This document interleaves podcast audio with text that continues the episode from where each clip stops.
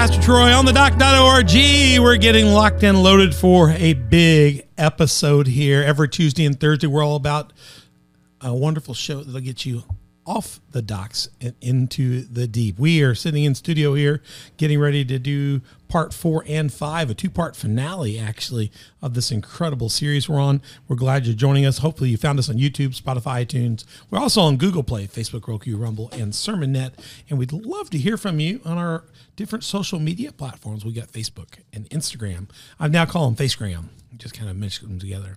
Facegram, Instagram, Twitter, Telegram, and Gettr. Talk to us on there. And when you find us, please subscribe, hit like, notify, share our platform connections with other people in your sphere of influence and help us get the word out. We'd love to have you as a partner or sponsor at my Patreon. Go to Patreon and become a partner or sponsor on the Dock. You can find out lots more about us. If you just can't figure any of this stuff out, go to onthedock.org. We have an embedded viewer. You can watch us there, see our archives as well, find all of our other platforms and directions that way. You can always email us at info at onthedock.org to get information from us and to communicate with us. I'm on studio with the fresh back from the dentist both of us had dentist today, 11 o'clock and 2 o'clock. We have the cleanest teeth. Although I had Taco Bell, so I got that cheap $2 burrito. It's got too much rice in it. So I've already got my, I've got tainted teeth already. But, and you, what did you eat after? You, you went and ate too. You crammed something in. What was it? McDonald's. So we, we get clean teeth and we get the worst meals on the planet Taco Bell and McDonald's. You got McDonald's because I wasn't with you because I refused yes. to get McDonald's. I got Taco Bell because for two bucks you get that burrito, and to me it's a deal. So it's I don't know. It's it's probably mostly garbage. It's mostly chips now and rice. There's almost no meat. in Oh. No, no. What did you have? Cheeseburger. Cheeseburger. Small fry. Small fry. But you got Lucas just came back in. Where were you traveling from? Uh, I had a video shoot in uh, Carmi and then Carrier Mills. Oh, there's no easy way back. nowhere. Yeah, no way back from yeah. there. Yeah, yeah, 45 all the way back up. It's terrible. Yep. Yeah, yeah, yeah. You made it back and we're all in studio. We've been running different directions. Lucas, you're going on vacation here before long, so you're trying to get out here. Well, it's like a month and a half. A month and a half, but it yeah. feels like tomorrow. we're going on vacation. We're going to go to Kokomo, Indiana, and go watch the Kingdom Come Festival, some sort of rock and roll festival with Danny. so we're excited. That's a couple weeks from now, but but we, but we're all here in studio. We've been coming from different planets. We're here with clean teeth and and everything's been checked out. We're ready to go. Mother Beth's in the studio. Myself got Lucas here. He's our executive producer over here, our executive director, Techno Wizard, on camera and on mic today. So yeah, yeah, good to have you here today. What color shirt are you in today? Like, mm, blue today. Blue today. Colors. I mean, that's almost like black. So. Aren't you the producer and the director? No, no, no. Di- Donna's the producer. Donna's the producer. Producers kind of book. Well, producers kind of books people and kind of takes care of people and and and kind of she, she produces the graphics and, and meets with and gets their pictures. So she's a producer. So she she figures out when they're going to go out. The director directs the program, so he's he's. I mean, look. Yeah, he, I just thought he did both. No, no, no, no. He uploads some stuff. He does help her some though. He uploads some of her stuff. Yeah, yeah. She mooches a little bit upload off him. she gets a little bit off you, but but but he's he's a director. I mean, okay. I mean, well, I know he's a director. I mean, I the show can't go on that director. Well, you got to give everybody titles. It feels like know? Lucas does all of it. It does, but but really not. All the social media, a lot, a lot of the uploads done by Donna. Donna does a lot, fields all the questions. She's the one who bugs him and tells him when the shows need to go up, right? Yep. So he'll be just like going along, like she'll be like, "You've got to put up a couple episodes." Yeah, yeah. she she posted, she texted me today. Yeah, see, so yeah. that's that's because she's producing it. She's the one who makes it get out there. She's like now, some monitor. of it can't get out there without Lucas because he's got to put some to give her access okay. to. but then and then we were just talking about that. We uploaded some stuff here, and some reason I just only the audio uploaded. I I don't even know how you do that on, yeah, on. I, I fixed it though. You've, but is it? Did you tell it to do that? Or was some some box checked? I'm probably I probably hit the wrong button. Wrong box, yeah. you know, because it usually Dual does it. So yeah, yeah. So we're here in the series. The Bible tells me so. Uh, and on the Dock season two digging deeper in the word series we're digging deeper in the word here we're actually talking about the word itself the bible so we're not in a specific book but we're part of that uh, digging deeper series we're in part four, and part four and five are going to be a, a two part finale, and we're calling it "Take It or Leave It," but you can't change it. That's that's the it's a long long title, but but it was actually longer when I pre- when I preached this series. The title was actually listen to this: "Take It or Leave It," but you can't change it, no matter how much you want to ignore it. That was my title. That's a long title, but I dropped that last part off because Yeah, it doesn't make sense. Well, it does if you think about it, because you either take the Bible or you leave it, but you can't change it. The Bible says don't change it because no matter how much you do, you can't ignore it because in the end, God will hold us to it. You know, we can ignore the Bible and try to change it, but in the end, He's going to judge us based on what He wrote. you know, you can't really get around the final judgment. So that was what my thinking was. So take it or leave it, but you can't change it. In other words, the Bible's there. We can use it or not use it. And I know people are trying to change it. We're going to talk a little bit about that, how people tried to change it. But even when you try to change it, even if you go and you own the book publishing company and you go in and change the words, you don't change the Bible because you may change the print of a Bible that's been printed, but you've not changed the Bible because the Bible's not a book. The Bible's the living holy living holy word of God. And if it's been misprinted, that's a whole different deal. Matter of fact, the Bible prescribes that if you change the words or you misdo it, then you know you can reap you reap damnation upon yourself. It's a curse. So we're going to talk about that today. I mean, it's a serious deal. It's like it's a serious deal, and, and and there are people that actually modify the Bible, and I realize Bibles are largely an interpretation of somebody's Hebrew understanding, their Greek and their, their Aramaic, and but when somebody takes the Bible and they know what it says in the Aramaic or they know what it says in the Greek or the Hebrew, and then they use a word that's not the word, but is a modern wokeism of that word to make it palatable for us today, that's not really a translation. That's kind of a editing, uh, a moderation of it, or a kind of that. And so we get a lot of that today. We got to be very careful with what you read and who's you read, and you got to go look and see what the principles behind it were. Were they really translating, or were they were they interpreting, or were they paraphrasing, or are they trying to make it for modern use? There's there's paraphrases of the Bible where you, you read a sentence and instead of interpreting it word for word, they reinterpret the sentence in a, in a phrase for today. That would be a paraphrase, like the New Living Translation. They read a sentence, paraphrase the sentence. Uh, the Message Bible was a paraphrase as well, and it's kind of like they read a paragraph and rewrote the paragraph. And, and, and that's okay too. There are more literal, like the New King James, the NIV, NRSV, where they took each word, translate each word, and they and then they make it a literal word for word translation. Now, because of the way Hebrew and Greek are done, it's a little bit like Spanish, where some things are backwards compared to our language. They have to deal with the iteration of the words, but they still kind of do it. Each sentence is handled on its own, whereas in a paraphrase, either the sentence is handled together or a paragraph is handled together. So you get a better understanding of the whole paragraph or the sentence. I don't have a problem with a paragraph translation or, or a sentence translation as, As long as it's stated up front that that's what that you know you're reading that and, Yeah. and that what they're trying to do is help you understand the thought as then for now. Right. What I have a problem with is when they go in and begin to change words so that the what you read now, if it said, you know, this is a sin, and and because of this sin, the blood of Jesus must be shed for it. And over here they go, this is not really no longer a sin. Um, it's a failure of character, but not a sin. And and it doesn't mention anything about redemption through the blood of Jesus. You know, when blood was the currency to cancel sin, now you you haven't changed the words, you've changed the entire concept you've changed the word. the word you've changed the word and you get a lot of that when you're dealing with this so for the bible tells me so we want to get back and tell you you you can take it or leave it but you really can't change it and if you do change it you're just fooling yourself Yeah. so, so that's kind of where right. that's kind of where we are as we kind of get into this wrap and we're going to deal with some of that today where i saw it happening literally in live time and i'm going to share with you and i'm going to show you where that's taken the church it is that mindset was really popular about 30 35 40 years ago and it has become so popular that it is today destroying what would have been the second largest church in the United States, or yeah, the second, maybe the second. You could argue third, but I'd say second largest church in the United States, with Roman Catholic being the first. The second largest church was the Methodist Church. And the Methodist Church now is in absolute destruction mode. They're way down the list now. They're, when they're done here, they're going to be they're going to be down there with with the Presbyterians, and and literally it's because they started playing games with the word, and that began to happen some in 1988. So I was around. That was when I was a Methodist preacher, 88, 92. I, I could see those things. I was in the Methodist in 88, 92. I was a preacher. You could see it happening, and I talked about that, and we're going to talk about that today. So we're in for the Bible tells me so. Take it or leave it, but you can't change it. We're going to find out what happens. Hey, and, and I did this. You're going to, Lucas, you're going to love this. Look at this. Oh yeah. I went. I thought this was such a good idea. Not only mm-hmm. did I order two copies, one's the book and one's the study guide. Oh, I didn't even know they had a study guide. Yep, yep. So there's actually a book and then a study guide with six sessions.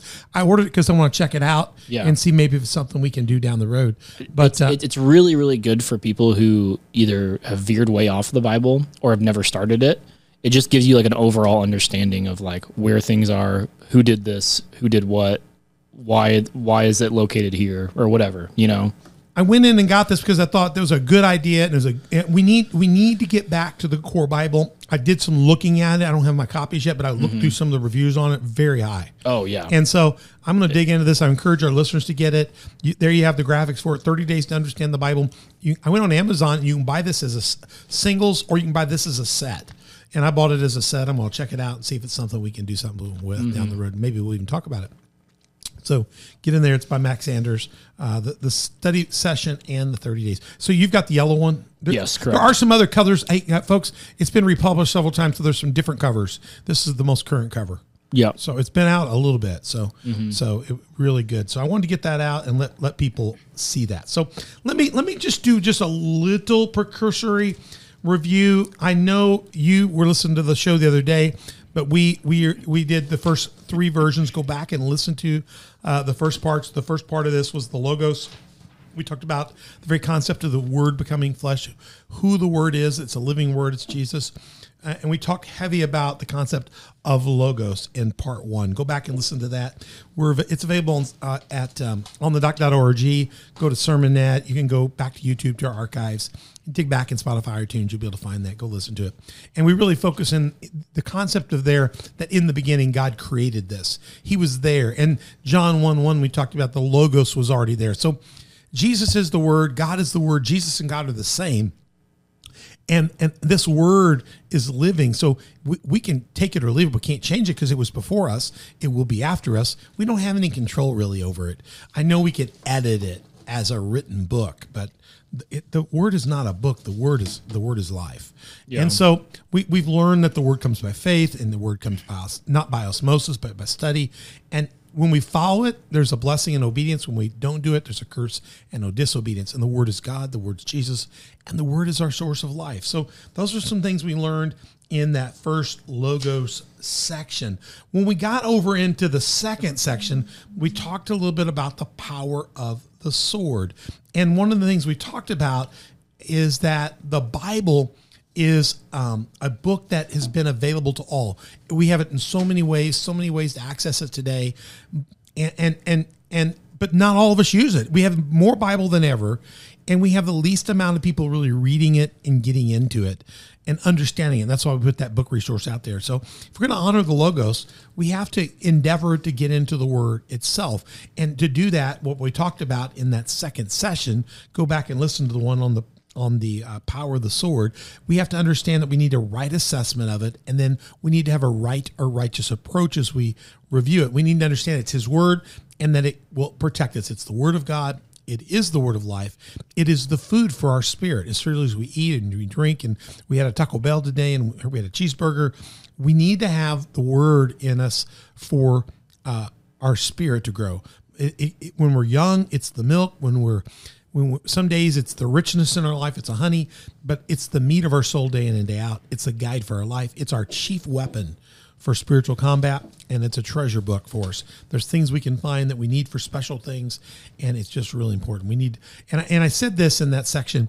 The Bible doesn't do us a bit of good unless we read it, and more important, we got to believe it and put it to action in our daily life. So we talked about that. Then we got into in the third section, and I'm not going to go very deep into that. We took a look at, at the, the word being a living word. And go check it out in the third section that the Bible is a manual for our righteousness. We learned from uh, Elder Jerry when he preached in the church. He said he gave a great quote that sin grows best in darkness. And I and, and that was so true. And so we need to read the Bible because it, it's like a light source that gets into those dark areas and puts out the sin stains. And uh, it, it it's like I showed this graph in that one thing. I showed this m- mechanical robot that goes around hospitals and uses light to purify bacteria and fungus and stuff. You know, the word of God is like a light in our life and it purifies the fungal and bacteria infected areas of our life. It brings correction to us. And one of the things we talked about, uh, I thought that Jerry shared that he did that in the preaching word when he preached in our church.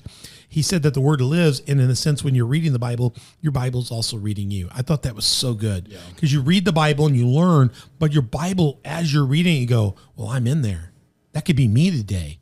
You know, you you know, I need to think about that. The Bible kind of kind of prunes you. Yeah. You know, and kind of goes, you realize you're that guy, you know, and w- whether you're the good guy, the bad guy, or the in trouble person, you know, you can realize the Bible is really uh, there to, to walk with you. And so it's not this ancient thing, it's a light source today to kind of really help you out. And we talked about the John Bevere quote. We watched that clip that a lot of people uh, today have this love for Jesus, but they don't have the healthy respect for the Word of God, and so they don't. And what he says is, you know, a lot of people love Jesus, but they they they're failing in the spot of fearing God.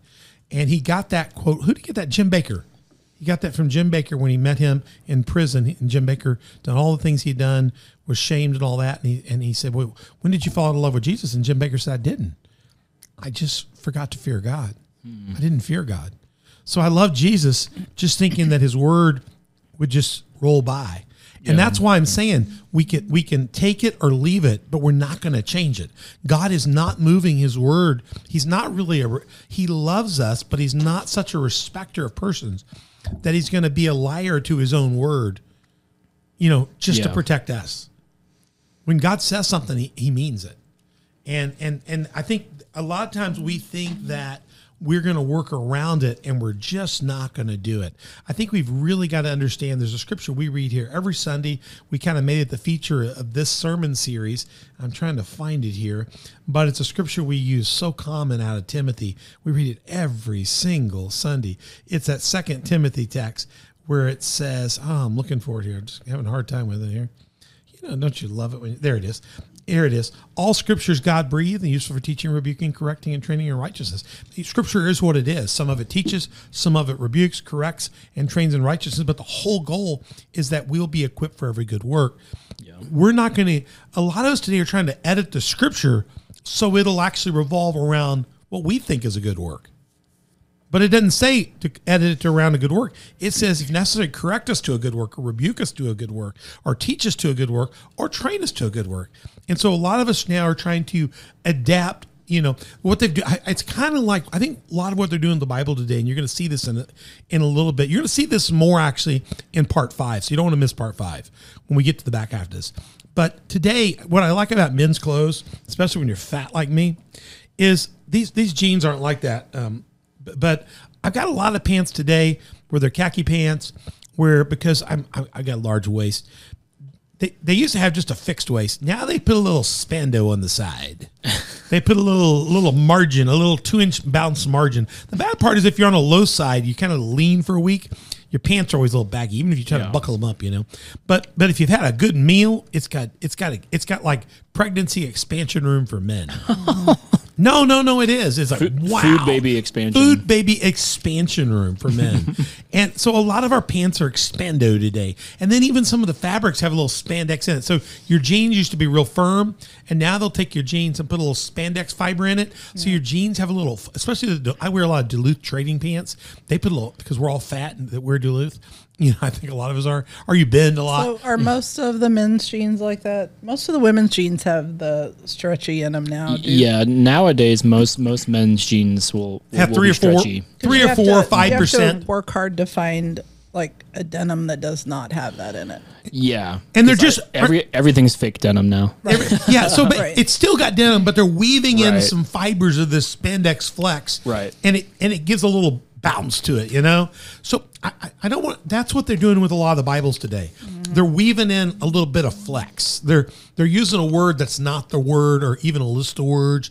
It's like a close cousin of the word. It's not even a synonym of the word. It's like a distant relative. Instead of saying it's hot sin, they would say it's um, maybe not a good idea. Didn't say don't do it. you know, you know, Right. you know, it's like, you know, over here it says he shot him dead. Ah, he may have grazed him. Nobody shot him dead. No, I may have grazed him. Nobody's, you know. So, so I mean, the Bible is really clear that we need to train ourselves to it, not train the Bible to us. Yeah. The Bible's not spandex. Right. And so I know a lot of designers have woven spandex in the Bible, and I just don't think uh, that dog's going to hunt with the Lord. What do you guys think? Probably not. No, so let's take a look at this subject today. Now, the subject today is take it or leave it, but you can't change it. And if you go back and listen to my sermon series from January 2023, somewhere toward the end, part four and part five of this, it was a two part sermon series finale as well. Um, it was called Take It or Leave It, but you can't change it no matter how much you ignore it. So if you want to ignore the Bible, that's fine. You're not going to get away because in the end, we will all be judged at the great throne of judgment by how we lived according to it, whether we like it or not. And we can take it, and some people want to leave it, but some people want to kind of change it. And my Yeah. point is, you can't do any of that. We are going to be judged by the living Word of God. Uh, n- not by the final book that's published that day. You know, there might not be a, in a few years. You may not be able to hardly find a Bible. The one one thing the Bible says that we need to take it and learn it in our heart. They did that in early times because they couldn't reproduce it because they didn't have a press. So a lot of it was memorized and learned. And then there are times in societies where it's legal to have a Bible, so they've had to commit it to memory. Yeah. We may be coming to a time again down the road where we'll have to commit the real Bible to memory because what'll be out there will, will be fraudulent or so misrepresented we could be led back astray by the by our own reading of a purported Bible. Right. So it's really important. Maybe hey, maybe everybody listening should go find gra- go to grandma's house, find one of those old King James or New King James or NIV Bibles. Maybe you should get a couple of those, put them in a sealed container, and go lock them away, hide them in some walls, bury them away some places. We ought to put a few away, you know, Yeah. on, on some microchips or something you, like that. Have you seen the book of Eli? You seen that? Yes, It- yes, it's, yes. it's, it's similar to that where he's where he actually memorizes the Bible. Yeah, And then when he gets to the printing press, he he was like, okay, Yeah. chapter, Genesis chapter one. And he starts quoting. Yeah, we Yeah. might we might have to do we might Yeah. have to do some of that. We may have to get some savants out here and, and commit them to it again because there may be a day where uh, they tell us here's the Bible and we go, uh, no. right. That, and- we're not far from that. I don't think we're far from that. Matter of fact, I, there were there was something even in the last week Beth and I were exchanging. I forgot what I sent you on Facebook about that, where you couldn't even say certain things anymore. It was considered to talk about Jesus' death on the cross was considered terroristic and and nihilistic, and and they were removing that from a Facebook Instagram discussion because it- yeah no no it was like a basic Bible thing, wasn't it, Beth? And and so we're not far from that. And once AI takes over, they're just going to hate the whole thing. So so we're going to have to bear. The Bible says, "Bury that word in your heart." So that you may not sin against God. So we're going to have to really get it there. So get in it. Osmosis won't work. So let, us take a look at this. Back in, this is what's cool. We'll do this in two parts. We'll just try to get the basic uh, down here, and then we're going to come back to this. Um, back in, I'm going to give the circa date. You ready for circa date? Circa date 517 1992 i did a sermon back in my very early preaching years i, I started preaching right near this time about a few about a year before this. Uh, the erosion of the church and the validity of the bible complex term.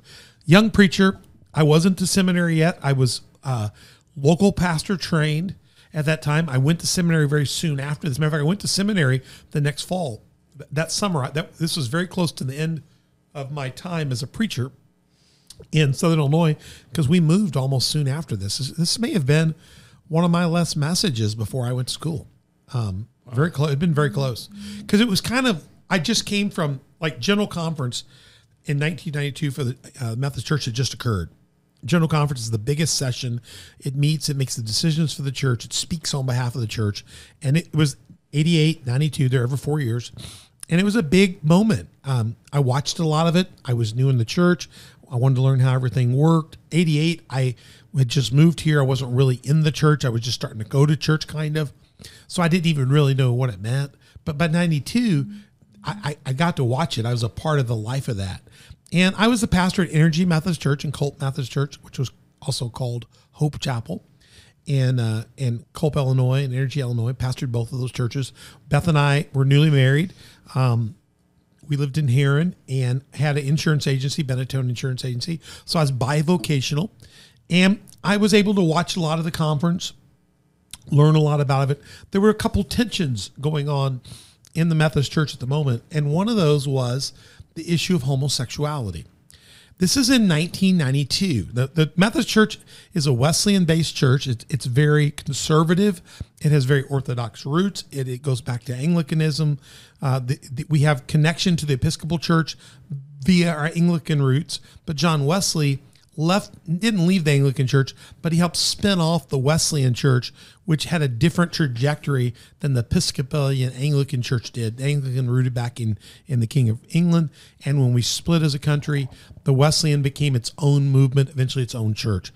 John Wesley was never a Methodist. He was the beginning of a Methodist movement inside the Anglican Church that later uh, became its own church in the in the United States, and it became a worldwide church. And it was very conservative. It was very Bible believing, very fundamental. It, it had uh, high call to prayer and devotion uh, to the social gospel of serving people and preaching the gospel. And, and just to read the memoirs of John Wesley, when I was a young believer, it was very attractive to me because he was he was he was like a Fred Bishop of his day. Fred Bishop's my mentor. He was wild and had crazy stories and delivered people and preached all over the world you know, by horseback and was just amazing. He was a troublemaker. By the time of the end of his life, he could only preach in like three churches in England. He had been put out of every church, had to preach his own father's funeral from a stone outside his dad's outside of a church because he had been banned for what he had preached. And what he had preached was opening the churches up to the masses. The Anglican church was largely kind of a buy your own pew church, and poor people were left outside. And and it had become a very aristocratic church. And, and in the Anglican church, you paid your tithes through taxes. So you mean you- know the Gosh. preacher, preacher didn't have to work hard. Yeah, He's of getting course paid. No, Yeah. no, the king collected it. So so it was different. And Wesley wanted to get the church back to a heartfelt church, a church that was close to the people. And so he would bring those people in and set them down on the floor to listen to the service, and then they would be in front of the, the rich people, and they'd have to smell them, and so they'd put them outside, and eventually they put Wesley outside, and so so really his family's church, his home church, and like one other church he was welcome in. Other than that, he was he became an outdoor preacher, literally. And his groups called Methodism uh, began to meet groups of preachers to start renewal movements. Met all over Oxford uh, campus in England, and and they started the whole Methodist revival. And that actually came to the United States. Take that to ninety two years later. Years later, Wesley, now the United Methodist, is starting to not look like the Orthodox scriptural Bible based movement. It's being challenged. It's being challenged with modern issues. It, it started getting challenged in the 50s over the question of avoiding the draft and over sexuality, over divorce, over lots of things.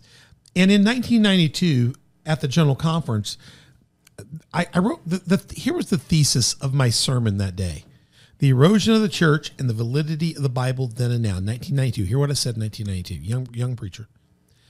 My thesis was that the destruction of the church and our society, the destruction and the church and our society, yes, even our own Methodist church, I was a Methodist preacher then, not an independent preacher like I am now, our own Methodist church comes down to one factor the erosion of God's word and the damage and destruction we have done in trying to speak for God. I, I shared that basically that the church was changing stuff in a way that was dangerous because it wasn't endorsed or allowed by God. And as we change that, we're trying to speak for God, but God has spoken and we can't change it. And I, I began to point to that in the message I preached that day. I had just gotten done with the general conference. It met in April. We're now in May. And I'm writing in response to that. I listened to an African delegate. It was an African delegate. I didn't even know Methodism was in Africa until I watched this general conference. And it was viewable uh, online. And in Zimbabwe, one of the delegates spoke. And this is long before I'd ever gone to Liberia myself. We have churches in Africa now. I understand the culture. I understand why this is a problem there, but I had no knowledge of that then. But the African delegate from Zimbabwe, he spoke so eloquently. He was well educated. He his concern was that the homosexual issue that was being lifted up, that we would now allow the marriage of homosexuals, that we would allow the ordination of homosexuals, that we would treat that as a, just a normal, regular biblical lifestyle they, they were making that argument. He got up and spoke, and he says, he says that, and listen to this. This was this guy spoke, and no paper carried it. No newspaper told this story. Nobody carried it. Nobody carried it. he got up and spoke. So he says he gave great gratitude. For, we just got done building this thing called Africa University. We'd had this tax put on us through called an apportionment. We've been paying for this university to be built for years, and it was going to put great theological education into the pastors in Africa to help them grow their churches. And uh, we spent all this money to educate the people, and especially their religious leaders. And he was saying, I want to thank you for Africa University and what you've done here. But he said, if you're going to try to tell us that homosexuality is normal in our country, then you're trying to tell us what is sin and what is forbidden in the Bible is not. He said, that is not only something that's unheard of in our country, he said it's something we don't even speak about. He said, if we choose to take that course as a church, if if what you're going to insist is that we accept, homose- accept homosexuality as a normal Christian behavior, despite what the Bible says about it, and that's what you're going to teach in your new university, then I would suggest you close it up, board it up, and take it back because we don't want it. Wow. We will not allow that mentality to infect our people. And he saw our problem in the US of what we had. He described it almost like what we would call today a cancer. What you have is an infection. It's a biblical infection. He described it almost as a cancer, and he, what he said was, "We don't want it." And and and and what about us today? It, it's not just that it, we see it today. Right now, when you go from '92 to 2023, almost 30 years ago, you now understand that for me to tell you that that homosexuality is not a biblical normality. It's not the unpardonable sin. It's just like any other sin in the Bible. Somebody could be forgiven of it, but it's not a way in which we can live right to God. And it's and, and, and the Bible says if, if people have proclivity to something, then what you do is live in singleness, honor God, and crucify yourself, pick up the cross, and follow Him. Hmm. You're also not supposed to live in, a, in adulterous relationship. You're not to live in affairs. You're not to live a life of pornography. So none of those things are worse than that. But the Bible doesn't condone none of those. So you can't just pick this and go, "Oh, this is now okay," because the Bible doesn't say it is. You can't. You got to take it or leave it. And so what we were trying to do was make it normal. And today, if you take the Methodist Church Circuit 2023, what they're saying is it's now normative behavior. And the thought that it's not is now cancerous.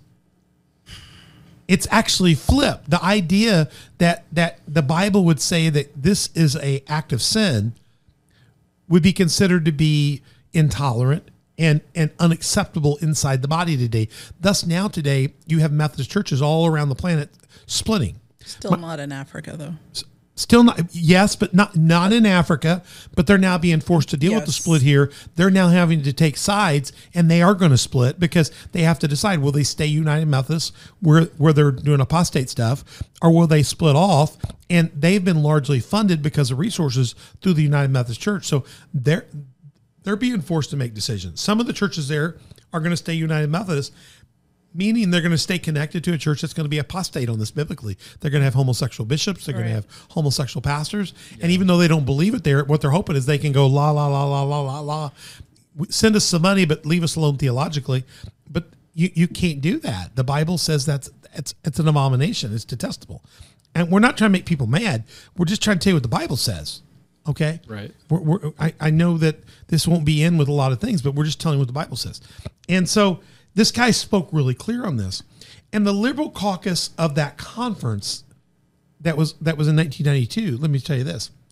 They worked and they actually succeeded in a project to feminize and neutralize the Bible. They took the RSV Bible, which had been predominantly the Me- the Methodist version of the Bible, the Revised Standard Version, and they mm. ordered a new Revised Standard Version to be completed. And it was completed then. The new Revised Standard Version took the Revised translation, but went in and cleaned up a lot of language to make it more inclusive, pronoun wise, to God. To make it instead of saying He or Father, it would say our God or our Holy Holy One, and it went very inclusive. In some places, it did things like that. Then they took the same language and had to rewrite the hymnal. The hymnal uses the liturgy like the Psalter from it, so the Psalters had to be rewritten. Uh, Where it would say the blood of Jesus, they would say uh, the life of Jesus. Where it would say his his blood makes our sins white as snow, uh, his blood can make or we wouldn't say his blood his life makes us clean you know. They took words out they changed language they they changed pronouns. They basically took the liturgy and the hymns and their goal was one to feminize the bible and then they tried to move things that were not permissive. They softened the language on sexuality on things of life on what was acceptable. The words like detestable were taken out. When God says this is detestable, God hates this. Other language were used like, you know, God doesn't like this. Doesn't like's a different. I don't like, you know, turnips, you know, but that's different than saying I hate turnips. Right. I mean, there's there's things you can eat you don't like, you know. But when you say I detest, it, it it's it's a revulsion, you know. So th- they really changed some of the language, and at the end of that conference, you know, let me say what happened. Twenty percent of the delegation of this conference in '92 was foreign. They stopped all this. What's good is this guy's speech worked. Um, they didn't fix the neutralization of the Bible. They kind of snuck a lot of that through anyway. So it got in. So even though they stopped the sexuality change, they did neutralize a lot of the Bible. So that means the next generation will read a Bible and hymnal that that's all removed from. So they they don't begin to learn. They don't learn things that they should have learned or hear things they should have heard. Then then what, what's interesting now today, the foreign delegation makes up like forty percent. And so that's a bigger battle today. So uh, the Georgia delegation that year, and this is 1992, they fought real hard, uh, and and and they brought up the term that for the last four years, that previous quadrennium, 88 to 92, the church, the Methodist Church had lost a quarter million members. And they were projecting that because of what was happening and the lack of growth and the lack of the gospel and the lack of the desire to grow the church, they were expecting another almost 200,000 to be lost. It was going to be less lost because the church is smaller. When the pie gets smaller, the loss of smaller is equal to the loss of bigger because you got a smaller pie, different piece. And and they said it would come down to the fact that we've become so inclusive and so liberal that we now exclude those that wish to truly worship God. So more and more people were leaving, becoming independent. They were getting frustrated and going to non-denominational churches. And this would be a day and age where a lot of people were doing that. Beth, my wife Beth, she she was part of a church in another denomination, and their church was forming and splitting off, and other churches were forming and splitting off. And you were seeing the birth of really the non-denominational movement Yeah. In, in these years. And part of that was that the denominational church was so busy trying to be religious and liturgical rather than biblical and scriptural that they were losing people. Right. And and and I, what I learned was we have to understand, and I, I spoke this in '92 to the church then, that we have to understand that God's kingdom is not, uh, excuse me, is not all inclusive. God's kingdom is a selective, is a selective, it's selective in a personal way. And we cannot cheapen God's grace by trying to widen it with our own high tech or our own editing or, or other ways in which we want. The very narrow lane that God gives us is how we get to heaven. The wide path is that which leads to destruction. And what was happening was there was a desire to flip it so that the societal path was the normative path and instead of it leading to destruction, they now wanted to say it leads to God. And the narrow path now leads to bigotry, and that leads away. It was almost like they were switching the destinations, but in all honesty, you can't change where it's going to send you. So, what was the highway to hell was now being told is the highway to heaven. And what is the highway to heaven is now being told is a bigoted, unt- uh, intolerable way to, to evil. And it was literally being flipped. And the Georgia delegate, one of the Georgia delegates came and he spoke so eloquently. And he and he said these words. Listen to what he said. He said, if God had wanted the path to be an eight lane freeway, he would have done so. But he chose a small, discreet dirt road, the narrow way. And Jesus said, I am the way, the truth, and the life, and no one can come to the Father except by me. Finally, one of the delegates quoted, and this kind of wraps this up here, and I'll get to the core of my thoughts, and then we'll come back in the next part and kind of get really deep in the discussion on this. Um, the um, the the the quote of one delegate that really got me was he said this and at the end toward the end of the conference. And and again i want to remind you that at the end of that day the vote was won. The conservative movement maintained the church But now, over the last eight years, well, that's 30 years, but in just that last eight years, that's totally gone. And now the church is completely dividing up. Churches in this town have split and gone. Other churches have gone. Uh, my brother sent me a note today, today, that 162 churches in Tennessee just split off officially yesterday, including Christ Church and the biggest churches there. You know, this every day you see another conference because it's between now and the end of the year. There's one wave now. There has to be one more vote uh, by the end of the year. All the churches have to be out by the end of the year that want out. There's a there's an off lane that's been given by the denomination, and so by the end of this year, the split will be over. So over half of it's happening right now. There'll be more happening in the fall, but but it's happening. And this delegate said in '92, he said, he said here, he- this was this was her quote.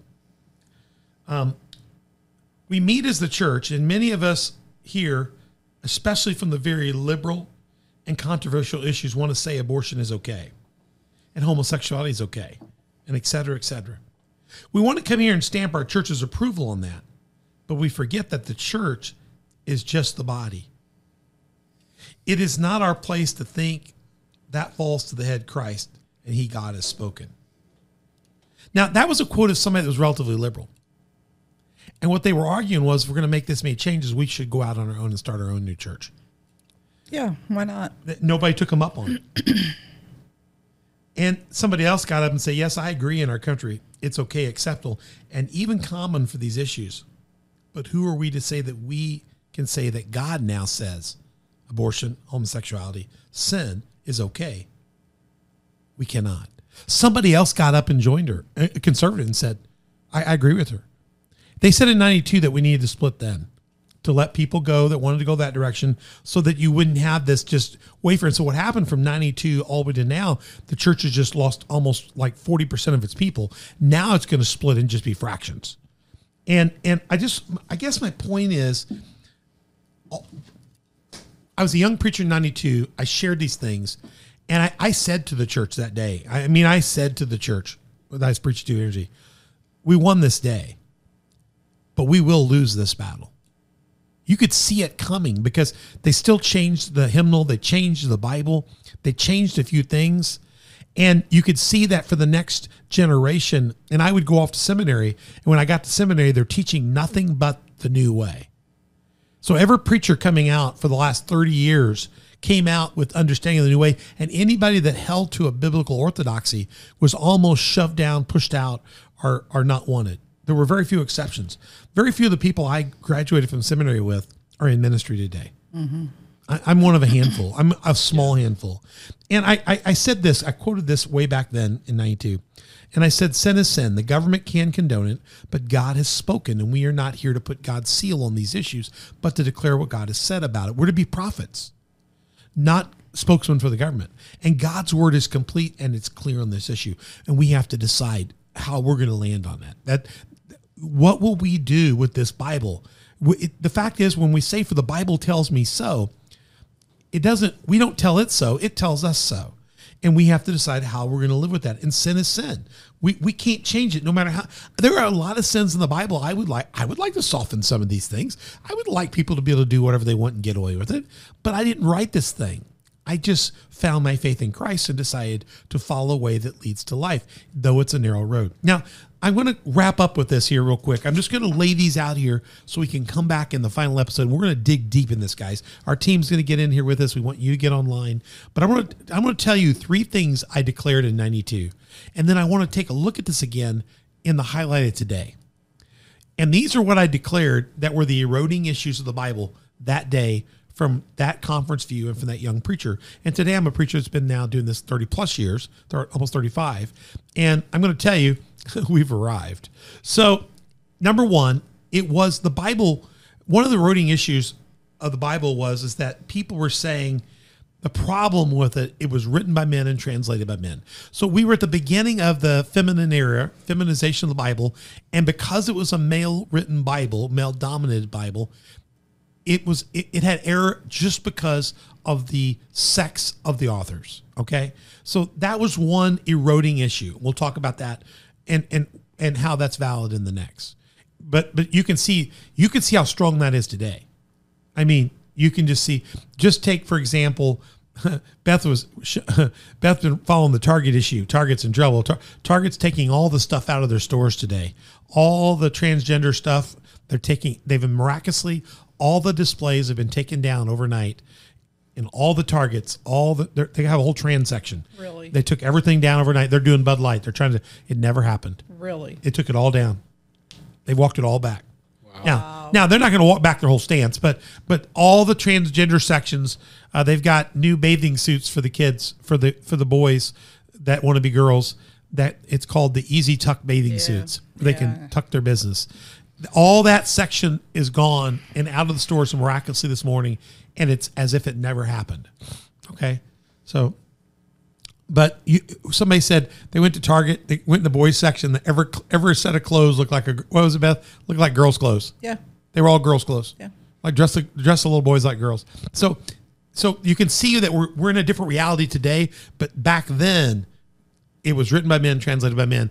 It- just that concept made the Bible a problem that needed to be fixed and the fixings were the problem is. The second thing that we're going to address in the next episode is it was written a long time ago because the Bible is so long ago and society has changed and evolved and situations are different. It's archaic and as a result of it being archaic, you know, guess what? We don't have to listen to it it needs to be updated. So the Bible needs a new edition, needs to be updated, and it's just for a bunch of old farts from hundreds of years, thousands of years. We have a problem with that. So Lucas, we're going to talk about that. So, but it was a problem. They were just stating that the the Bible's good, but it's archaic and it needs to be adapted and modernized for a real society that has you know you know real things happening today. Right. They meant well, and grandparents, great great great great great great grandparents meant well, but you know they were basically dumb morons. Right? They didn't understand Greek and Hebrew, and we we're, we're better. The third and final eroding character, and we'll get this in our next section. It's going to be a great. You don't want to miss this. It's going to be deep because all this is true today. All this has happened. This is things that I pointed out. I wrote this in 1992. It's all happening. The third thing is it. The, they said that he wrote it. They said the Bible speaks from a patriarchal misogynist. So if you think about these things above, it's very patriarchal, very misogynist, uh, masculine, uh, strong language, language of a dominant society where you have words like submission, slavery, obedience, conviction, need, dependency, repentance, humility, and sin. These words are all loaded for a, a patriarchal misogynist society. And the Bible really that was that was a bad time. And so what we need to do is put that in the light of more modern thought and rationale. And we need to fix that. And so basically these are all things that they fixed in the retranslation of the Bible, in the retranslation of the hymnal and the liturgy. And I'm going to show you how that's kind of been done today. It's not just been done there, it's being done in other books of the Bible, other versions of the Bible, even coming out today. So the NRSV is not alone in that. There are more modern translations that have softened some of these things too. You got to be really careful uh, with some of that in other places. So we're going to come back, and, and what I want to do is hopefully I've gotten you excited and I want to show you how this is infecting us today. The, for the Bible tells me so depends on what you know about the Bible and which Bible you're looking at. Are you looking at the latest print with the latest edits that have fixed all these things? Are you looking at the Bible as the unadulterated living word of God? And that's what we want to get at really heavily in the next part of this. And that's why we're doing this in two parts. We're going to lay the foundation. And then my goal is when you come back, is we want to take a look and see what's happened in these 30 years. And I want to kind of give an answer to these. And I, I don't really need to defend the Bible here, but I want to show you where what's been said is really baloney. It's like a bologna sandwich, to be honest with you. And uh, we're going to get to that in part two of our grand finale. So I hope you've enjoyed me. I know this has been a lot of foundation, but what we're going to really do, we want you to come back in our next episode. And I want you to dig in and get ready to see how this is not affecting you from 1992. I want you to see in part five, take it or leave it, but you can't change it, how this is affecting you right now when you're listening to this, whether it's in 2023 when it's been broadcast as a part of season two, or if you listen to it in the archives, gosh, it'd be more effective of you today. So I want you to come back and check this out. We will be back. You don't want to miss episode.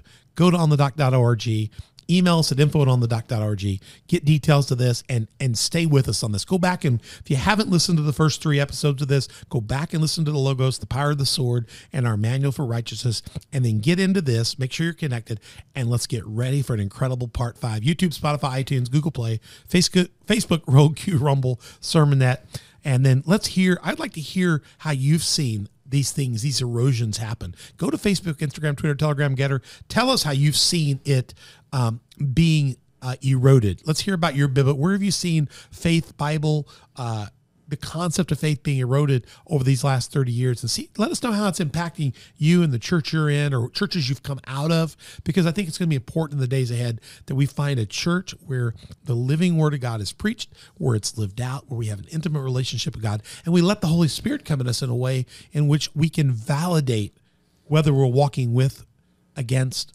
uh, with or against him. So it's important. So we'd love to hear from you. Hit us, subscribe, like, notify. And if you're watching us, share it with other people. Love to have your input. Go be a Patreon partner or sponsor. And if you don't have a church to go to, we'd love to have you at Community Faith Church, 10 o'clock on Wednesdays, 6.30, uh, 10 o'clock on Sundays, 6.30 on Wednesdays. Got those backward. And we're in Marion, Illinois. But regardless, get in a good Bible-believing church. If your church is fighting about things about sexuality and whether it's of God or not of God, you're in the wrong place. What you need to be is in a church that's teaching and preaching the Word of God. So find that. Uh, join us online. Check us out at coftv.com. Uh, or come visit us and if not find a good church in your area. We'll be praying that you'll do that and get into the the unadulterated word of god. You need to live the bible out. Why? Because the bible tells you so. And if you do that you'll be fine. So i'm i'm with mother beth here. Lucas been good discussion. Yep. and we're going to be back in the grand finale of this for the bible tells me so part five. You can take it or leave it but you can't change it. We'll see you soon. I'm pastor troy and we're on the